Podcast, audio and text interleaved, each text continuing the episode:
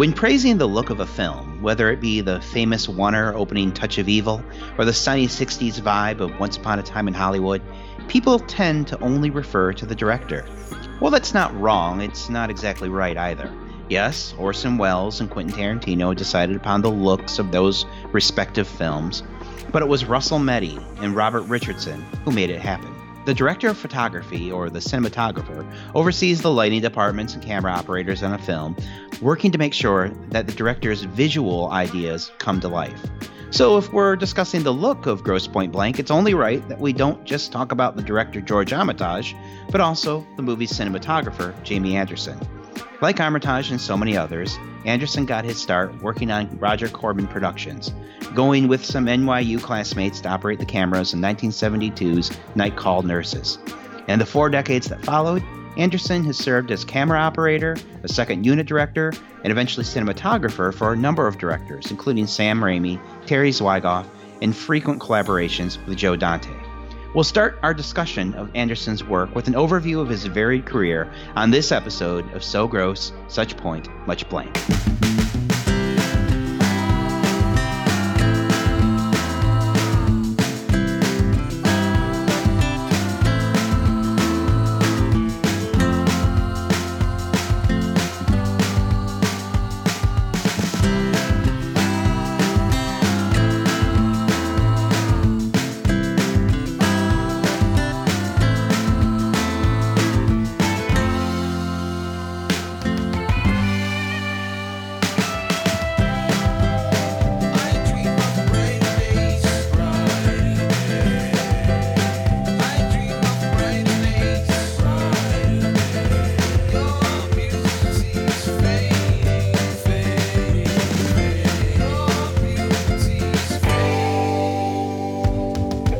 To So Grosse, Such Point, Much Blank, a podcast about all of the aspects of the movie Grosse Pointe Blank. My name is Joe George, and with me, as always, is Blake Collier. Blake, we we've talked about this off off recording before it began, but do you have a lot to say about Jamie Anderson? Because Jamie Anderson does not have a lot to say about himself. Uh, no, no, I, I, I don't have a whole lot to say about Jamie Anderson. I I think the only thing that speaks for Jamie Anderson is basically his filmography. so, yeah.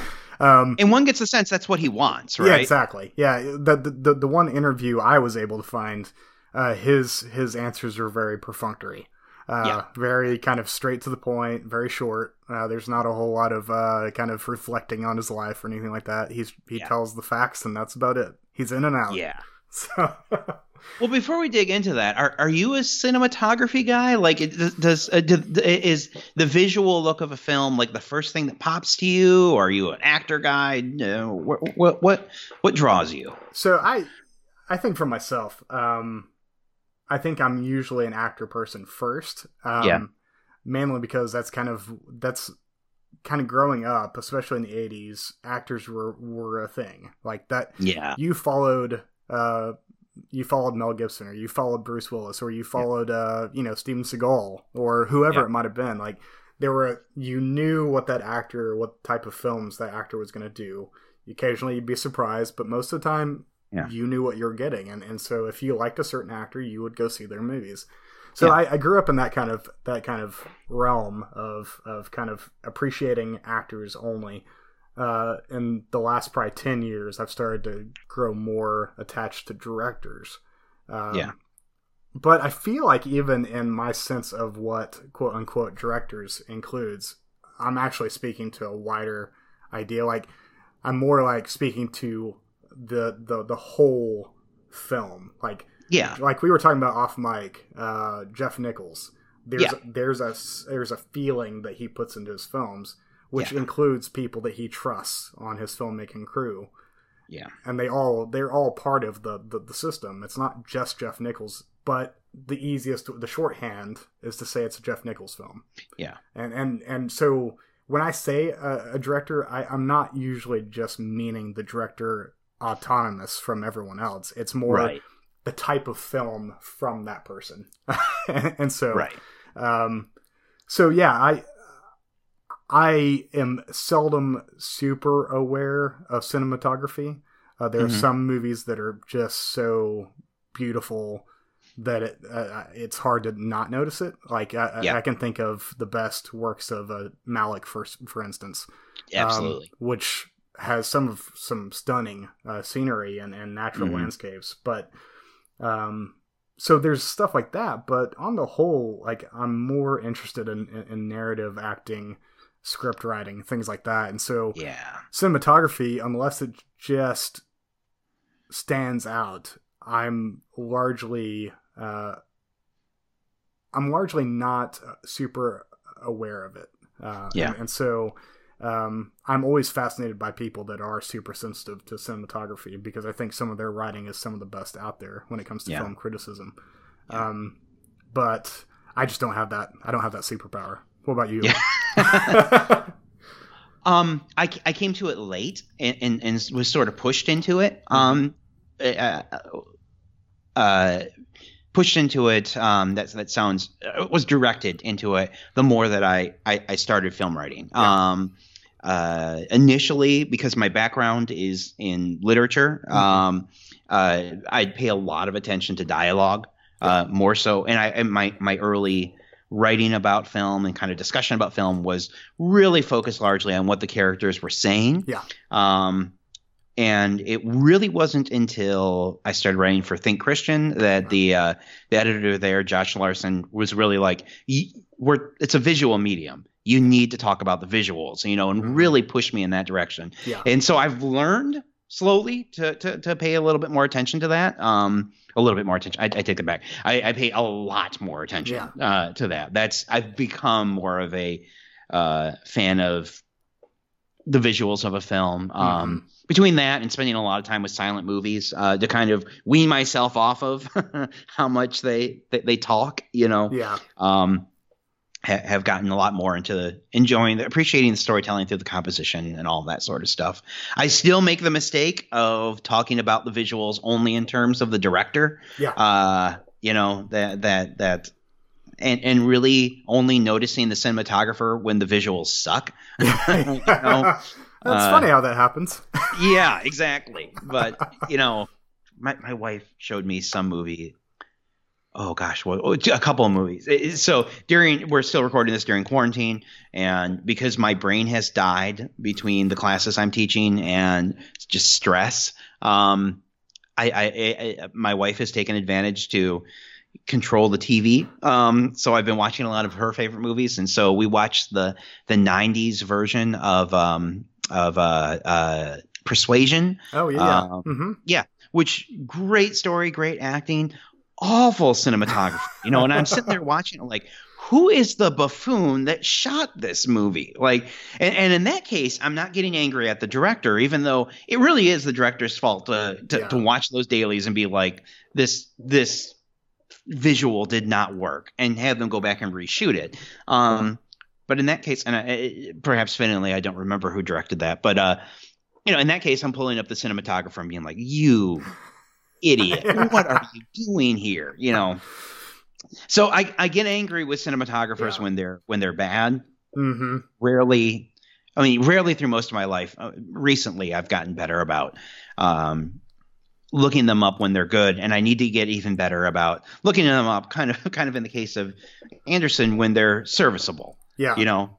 Yeah, it's, it, it's they, they, there's something to be said for uh, for a journeyman director or cinematographer or writer. You know, someone who does a serviceable job doesn't it doesn't necessarily uh, bring uh, something over and above everything else, but it yeah. also is is good enough for what is required for the movie.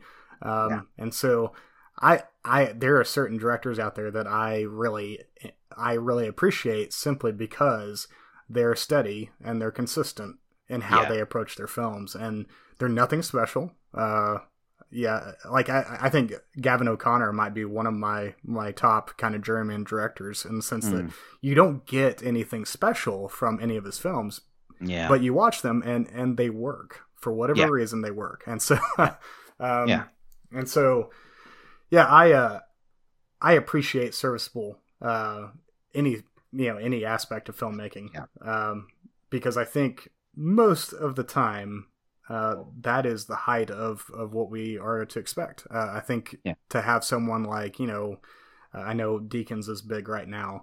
Um, oh yes. To have someone like Deakins who just has a natural eye, like yeah, he he has a natural ability, like that doesn't happen for everybody, and and and to expect that from everybody is is problematic. Um, yeah. So, yeah, I uh I do appreciate um the the, the workaday people. yeah, I mean, it serves the story, and, Yeah. I, and we'll, we'll we'll kind of maybe segue a little bit more directly into Anderson here, but um, he works a lot with Joe Dante. And do you want Roger Deakins or you know Tak Fujimoto or somebody, Yeah. you know, one of these big, vast, visually striking guys Yeah. shooting Joe Dante gags? No. The, the the purpose of the the visuals in a Joe Dante movie is what's where's the gag? Where's Yeah. the where's the joke? Mhm. And you know, we, we're we're recording this alongside our Piranha episode, and I think we'll talk more about that in a bit here. But he gets it done. You know, Yeah. he, he he shows tells the story just fine, the way that it needs to be, in a way that's not distracting. I mean, and there's there's a reason the guy worked Mhm. constantly up until I think 2009 was probably his last last thing that I saw. Yeah. A lot of that work was in television, but it kind of speaks to that same that same way. And um, and and and we'll talk about this more maybe in a minute, but in that period between between his cinematography gigs when he's doing a lot of second unit director and that sort of stuff. I didn't find a lot of Anderson talking about himself, but I did find quite a few deep other DPs um other uh, other directors and so on commenting upon how reliable he is and Mhm. how um uh, uh, how even creative he is. That Yeah. I think it was a discussion of Tequila Sunrise where they were talking Ah. about uh, shooting that movie and how he was the second unit director on that. And they're like, you know, we didn't we, we gave him leeway because the stuff that he was giving us was so good. You know, so Mhm. um, there's something. The, the cinematographer is inherently a collaborative Yeah. uh, position, and it's clear he's a really good collaborator. He knows how to work with somebody else and kind of get his ego out of the way, and that's there's a lot of value in that. Well, and even some of the the the very stark like answers to the interview that I found, like you Yeah. get a sense that he's a he's a generally kind man. Like he, Yeah. he doesn't seem to be full of him- full of himself. He's very thankful for the people that mentored him and and, and kind of influenced him.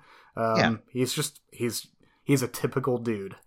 like Typical dude, yeah, um, and so there's I I appreciate those people uh, simply because I I I have a repulsion against people that are full of themselves. yes. so, uh, and so someone who just does their job, does it well, uh, and and and moves on. Um, just letting their work speak for themselves is is my kind of person. So yeah, and especially unfortunately, given that we we spend so much time talking about Hollywood films, yeah, we we are spending a lot of time with Deakins people who are and- yeah. full of themselves. Know? Well, and I, and I don't know about Deakins. I haven't actually read any Well, I don't know interviews with him, but yeah, there are a lot of people that are full of themselves in Hollywood. yeah. I mean, there's a lot of people. you just you just named uh, Mel Gibson when you're talking about your actors, Mhm. or even Yeah. Bruce Willis, who I really appreciate their work. I never want to meet them. exactly. Yeah, no doubt. Well, that's full of crap. Like if I think about think about all the all the actors and actresses I appreciate, I can count maybe on one hand the ones I'd actually want to meet in person. Absolutely, absolutely. And So- every time like something on social media comes up where like, oh, such and such actor said stupid thing, I'm like. Yeah, I mean, I'm not. They're they, they were playing a character when I thought they were all thoughtful and and, and serious. That, that's yeah. not shocking to me. And guess what? I know. Guess what? They're people just like you and me. Yeah. and most of them are extremely attractive people who get a lot of attention, and that's going to kind of separate Yeah. them from reality a little bit. You know, that it, it almost has to. Like Yeah. so, Yeah.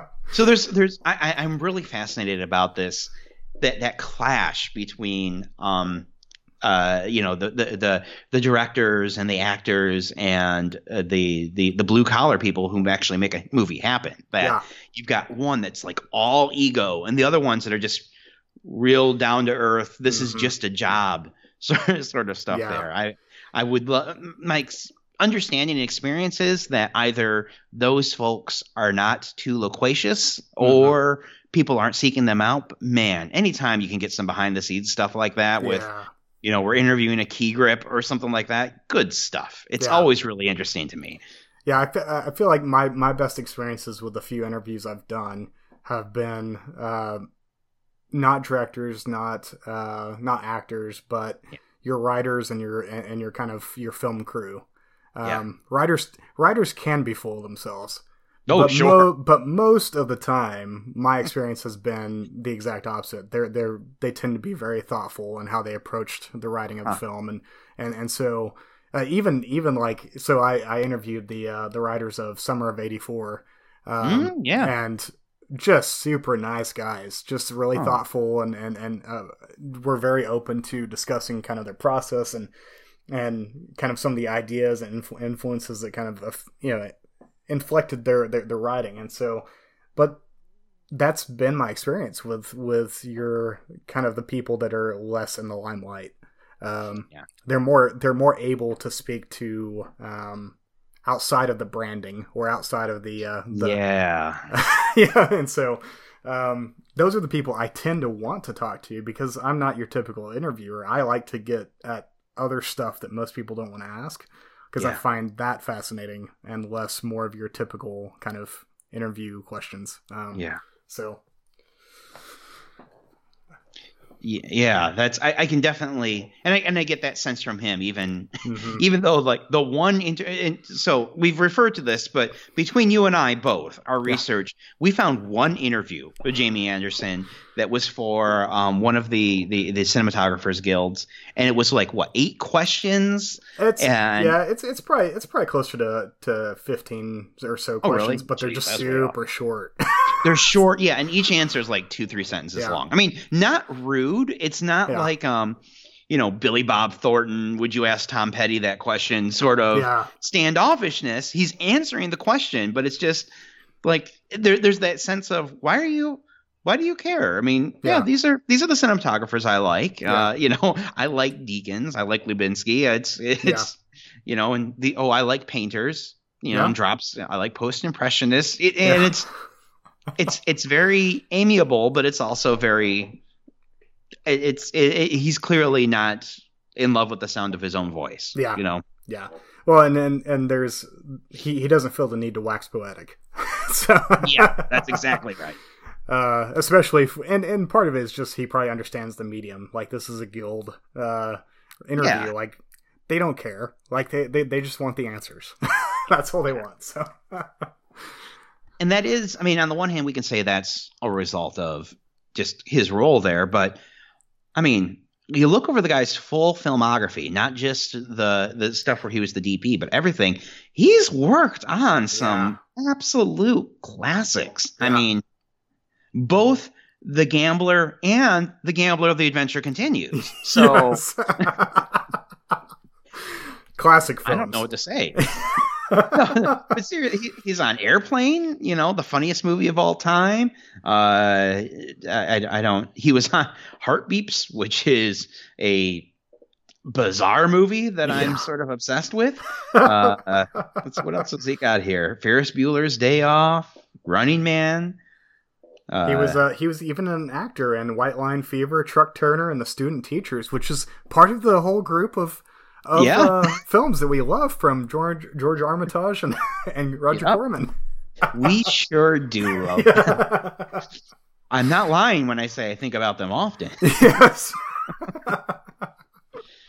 Yeah, Uh, but I mean, he's he's he's been around on on a lot of really great stuff. So, and, and had the chance to work with some fantastic people. You know, we we, we mentioned Raimi and and and uh, and um, Dante is kind of his most frequent collaborators in there. Um, I like the fact So- that in in in that interview that we we keep speaking of, it- they ask him what his one like favorite moment of his career has been, and he said working with Jack Lemmon and Walter Matthau in their uh, in Odd Couple too. yeah, yeah. I was Which- like, that's hilarious.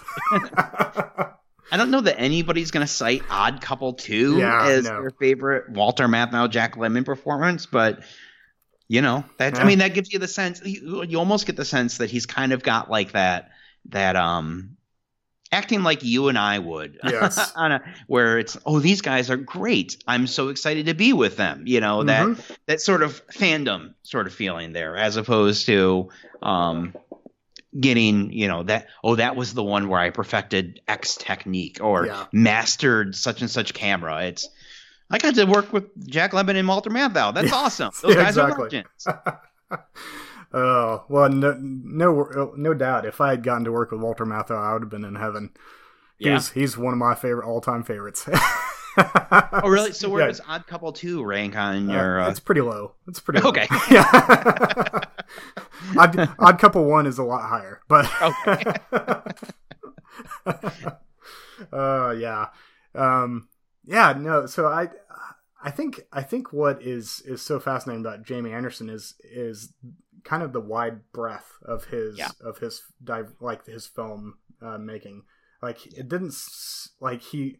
This is another feature of your typical like journeyman uh, mm-hmm. filmmakers mm-hmm. is that they don't really have a style of film that they stick to. Yeah, they they figure there's a way to do good work in whatever genre or whatever type of film is out there, yeah. and they'll figure out a way to do it. and so yeah, yeah uh, and it's super wide the diversity yeah. of what he's he's he's done. so. I mean, we can we can start seeing a little bit of a line. So a, as cinematographer, he you know as we said he he starts out um, working as uh, what is he especially second unit cameraman mm-hmm. on Night Call Nurses, which as we point out is a is a New World Pictures yep. Corman production. He does a couple of those until he gets his chance to be the DP on uh, Hollywood Boulevard, The Great Dynamite Chase, and Malibu Beach, mm-hmm. which are movies that come out of there. He does Piranha with Joe Dante. He works with Joe Dante in Hollywood Boulevard in 1978, and then he's not. He doesn't.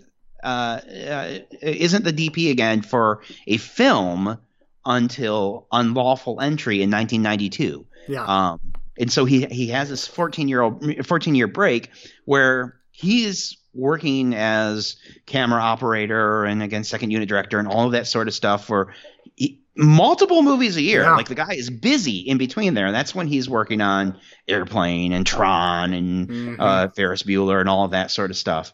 Um, and that gives us the sense of I don't know. What, what do you take from that actually? Before I before I give my thesis. Well, so so I I know that, and this is something we'll probably talk about when we get to Piranha, is that the production of Piranha was so atrocious. Yeah.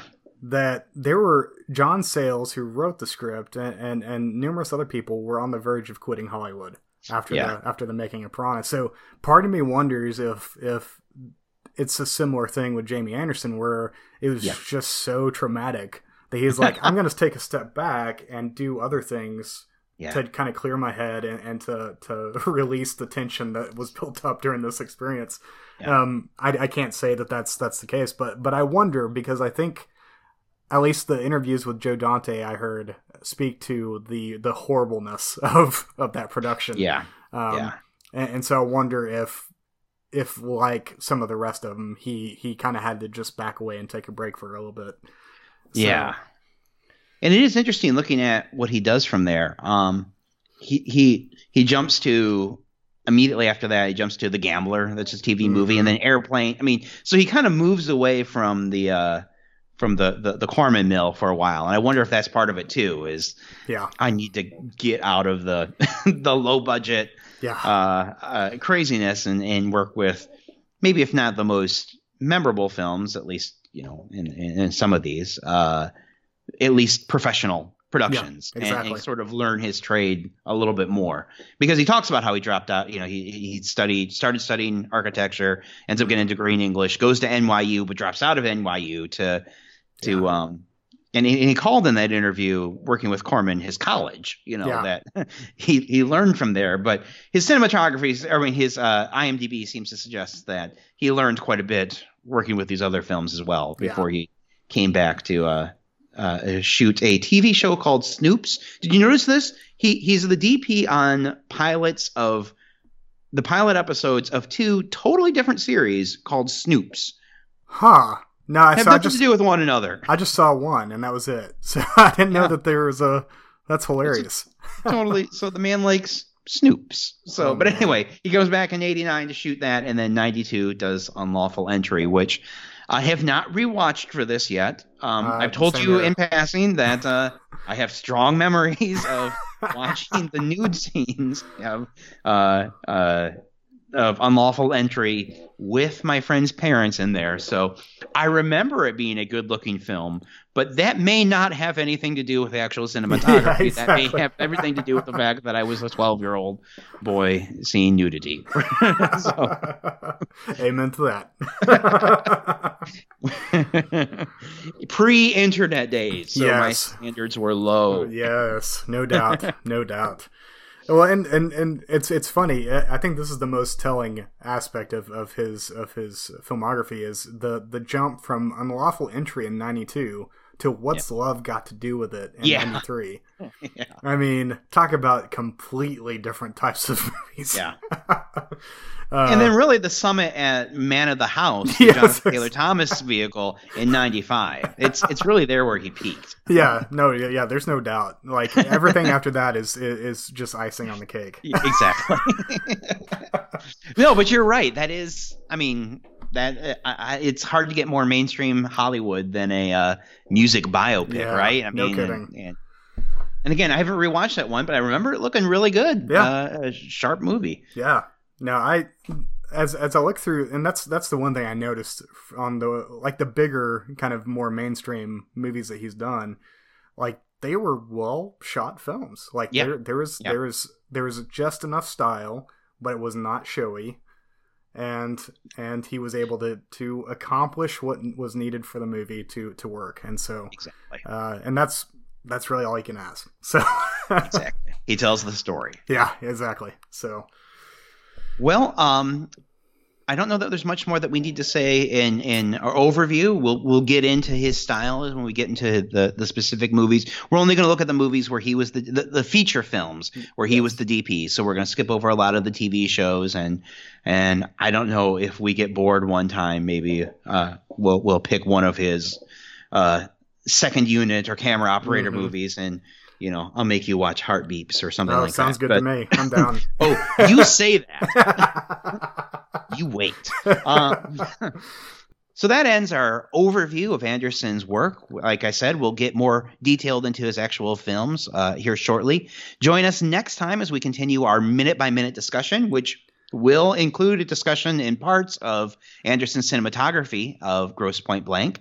And remember, this podcast is us breathing.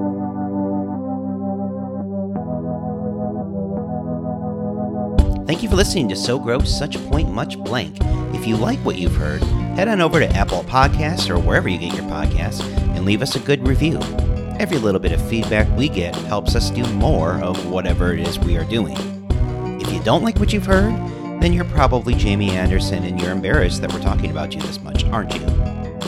Our theme music comes from Jans. You can find more of Jans' work at jansofficial.com. Our intro music this week is Chicago by Scott Holmes Music. Our outro music comes from Jeff Hansen, and our podcast artwork comes from Jeff Wyrick. You can follow the show on Twitter at So Gross Pod, and that's gross with an E. You can follow me, Joe, on Twitter at JAGeorgeII, and although Blake is currently taking a sabbatical from Twitter, a probably wise move, look out for him again at Lost in Osmosis. Thanks again for listening to So Gross, Such Point, Much Blank. Hey, bing, bing, bing, bing, bang. Popcorn. Yeah, whatever.